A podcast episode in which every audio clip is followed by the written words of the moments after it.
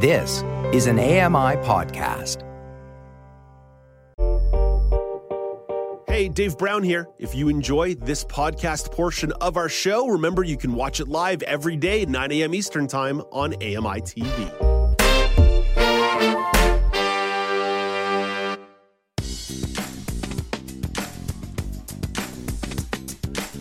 Welcome back to Now with Dave Brown on AMI TV. I'm Alex Smythe. The Montreal Open Goalball Tournament wrapped up last month. Team Nova Scotia took some uh, hardware home with them from the event, and Peter Parsons is a member of Team Nova Scotia, and he is here to share a recap of the event. Peter is also the chair of Blind Sports Nova Scotia. Hello, Peter. How are you doing today? Good, Dave. How are you? Or, sorry, Alex. How are you? I'm not too bad. It's fine. I'll, I'll let you have that stuff. You you had a few things on your mind, Peter. So don't keep us in suspense. How did you and the rest of Team Nova Scotia do at the Montreal Open? Well, our men's team uh, won the gold medal, um, and our women's team won uh, silver. Uh, for our men's, uh, it was uh, it was a really big tournament because this was our first time we won uh, a major tournament um, in since like 2016 nationals. We've been knocking on the door the last couple of years, um, and it's our first time with the younger group of guys that we have. Um, and so that was really exciting. And for our girls, um, it was kind of a foregone conclusion that Ontario are going to win the the girls tournament, the women's tournament, because um, their starting lineup to the national team uh, or uh, the Ontario team.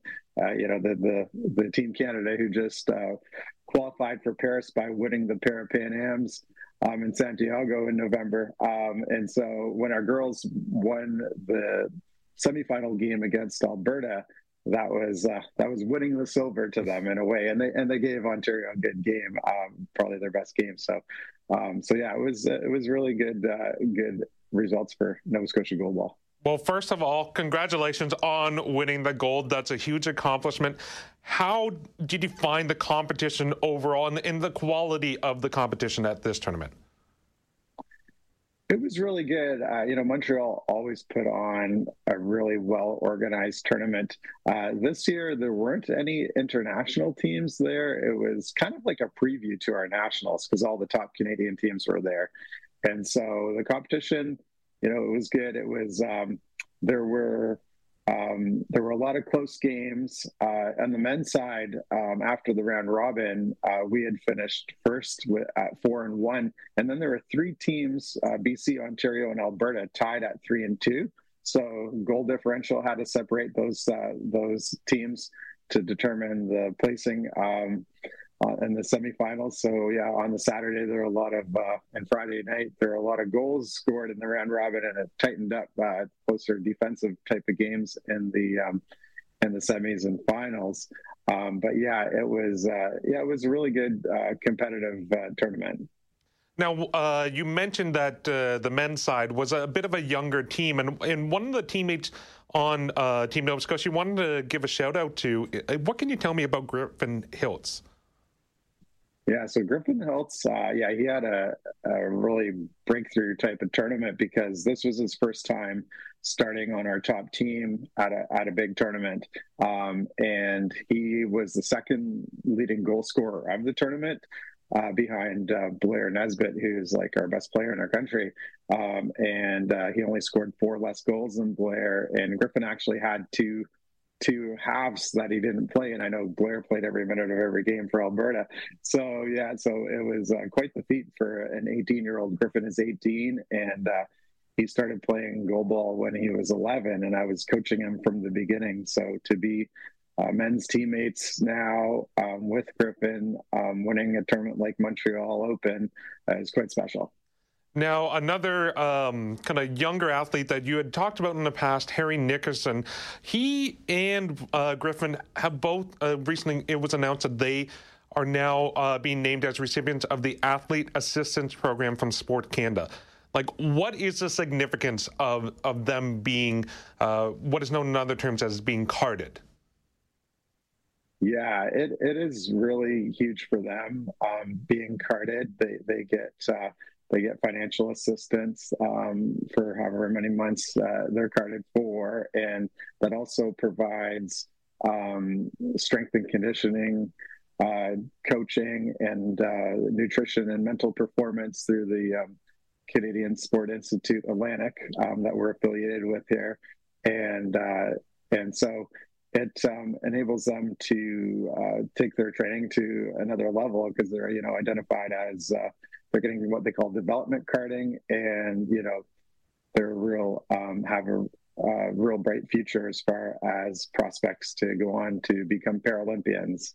And so, like, in terms of that financial support, because now they are being paid to continue training, to continue to development, how is that going to help them kind of pursue the their athletic goals even more to have that financial support?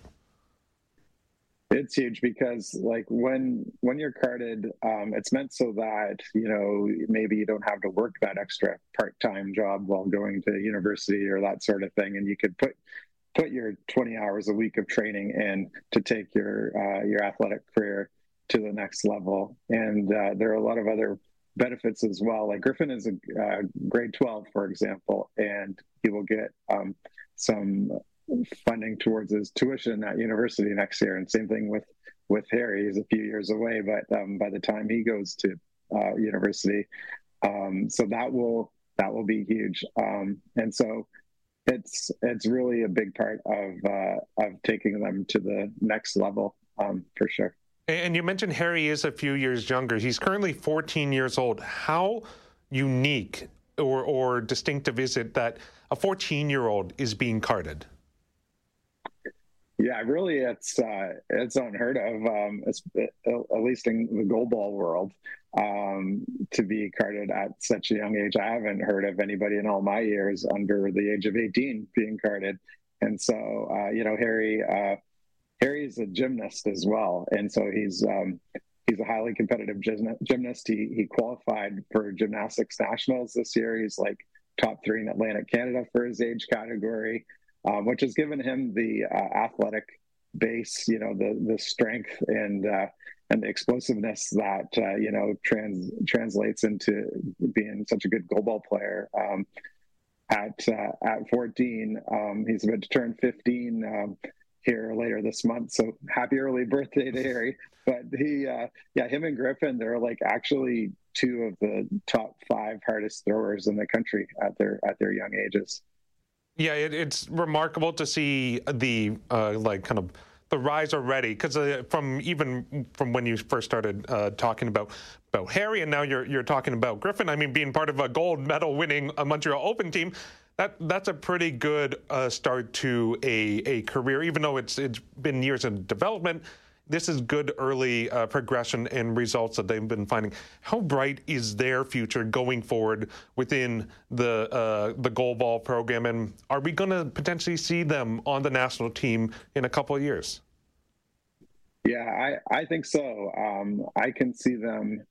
I can see them being on the national team in uh, 2028 in LA. Um, you know, we didn't qualify for Paris, and we're kind of rebuilding a bit now. And um, I could see them there. Before that, there's the um, Junior Worlds in 2025, um, and uh, that Griffin will be just uh, just young enough for still, um, and Harry would have uh, 2027 Junior Worlds even. And, you know, there's the Para Pan Ams in 2027, so the lead up towards LA 2028, and yeah, so uh, I think their future is really bright. I see them as Paralympians, uh, hopefully on the podium at Paralympics someday. Peter, I always appreciate when you get uh, you you bring us uh, some some younger athletes uh, to kind of keep on our radars and, and highlight how the development of the sport is. So thank you so much. Have yourself a wonderful day. Great. Thank you very much, Alex. That was Peter Parsons. He is the chair of Blind Sports Nova Scotia. Coming up in 60 seconds, Elizabeth Moeller has the weather story of the day. But first, here's Canadian press reporter Karen Rebo with your Morning Business Minute. Canada's main stock index lost 2.3% yesterday on a broad based decline following U.S. markets that slid on news that January inflation was a little hotter than expected. Toronto's TSX index dropped 482 points to close at 20,584. New York's Dow Jones average tumbled 524 points, and the NASDAQ lost 286. In Tokyo this morning, the Nikkei index fell 260 points, and our dollar is trading overseas this morning at 73.81 cents U.S. On the heels of Bell Media's decision to cut 9% of its workforce this year, members of Parliament on the House of Commons Heritage Committee have now invited several top executives to testify later this month about their reasoning. The United Nations top tech official fears that corporate interests may undermine the push to rein in artificial intelligence. Amandeep Gill made the comments in an interview ahead of a global AI conference that opens in Montreal today. From the Canadian Press Business Desk, I'm Karen Rebo. Thank you very much, Karen. It's now time to check in with Elizabeth Moeller for the weather report. It's not all hearts and uh, roses today on the East Coast, is it, Elizabeth? Oh, I wish it were, unless you're going to make a heart out of snow. I don't think so. Unfortunately, a big storm is hitting the East Coast again, and we're not getting much of a break. We've been following uh, a lot of inclement winter weather from uh, from the East Coast to, our friends there um, over this past week. This time, it's a strong storm called a nor'easter, and it's going to bring heavy snow, wind, rain, and blizzard conditions until the end of the day. Places like Nova Scotia and Newfoundland are under winter storm watches and warnings as that storm gets stronger and picks up today. And it does look like that storm is going to move a little bit south, meaning there's going to be a little bit less snow than we thought originally. But still, some areas are going to get anywhere from 4 to 20 inches of snow by the time it's over. So, quite a range there. That snow's going to pile up quickly and it's going to be a little bit tricky to drive or or walk anywhere. You won't be able to see very far due to the heavy snow and the wind and squalls that are going to occur. That strong, like I said, is going to get stronger as the day goes on. And a big area from northern Pennsylvania to Massachusetts, including Boston, is going to get a lot of snow as well. Uh, so travel is going to be tough in the Northeast today with lots of delays in can- and cancellations. So we're going to, you know, continue to follow that storm, Alex. And unfortunately, no break yet for our East Coast friends but we'll be thinking of you and following this up in our weather reports. Absolutely. Elizabeth, thank you so much. We'll check in thank with you, you later in the show. Coming up after the break, the Children's Low Vision Project of BC will be hosting some sessions in Chilliwack this month. Community reporter Amy Amanti tells you all about it. You're watching now with Dave Brown on AMI.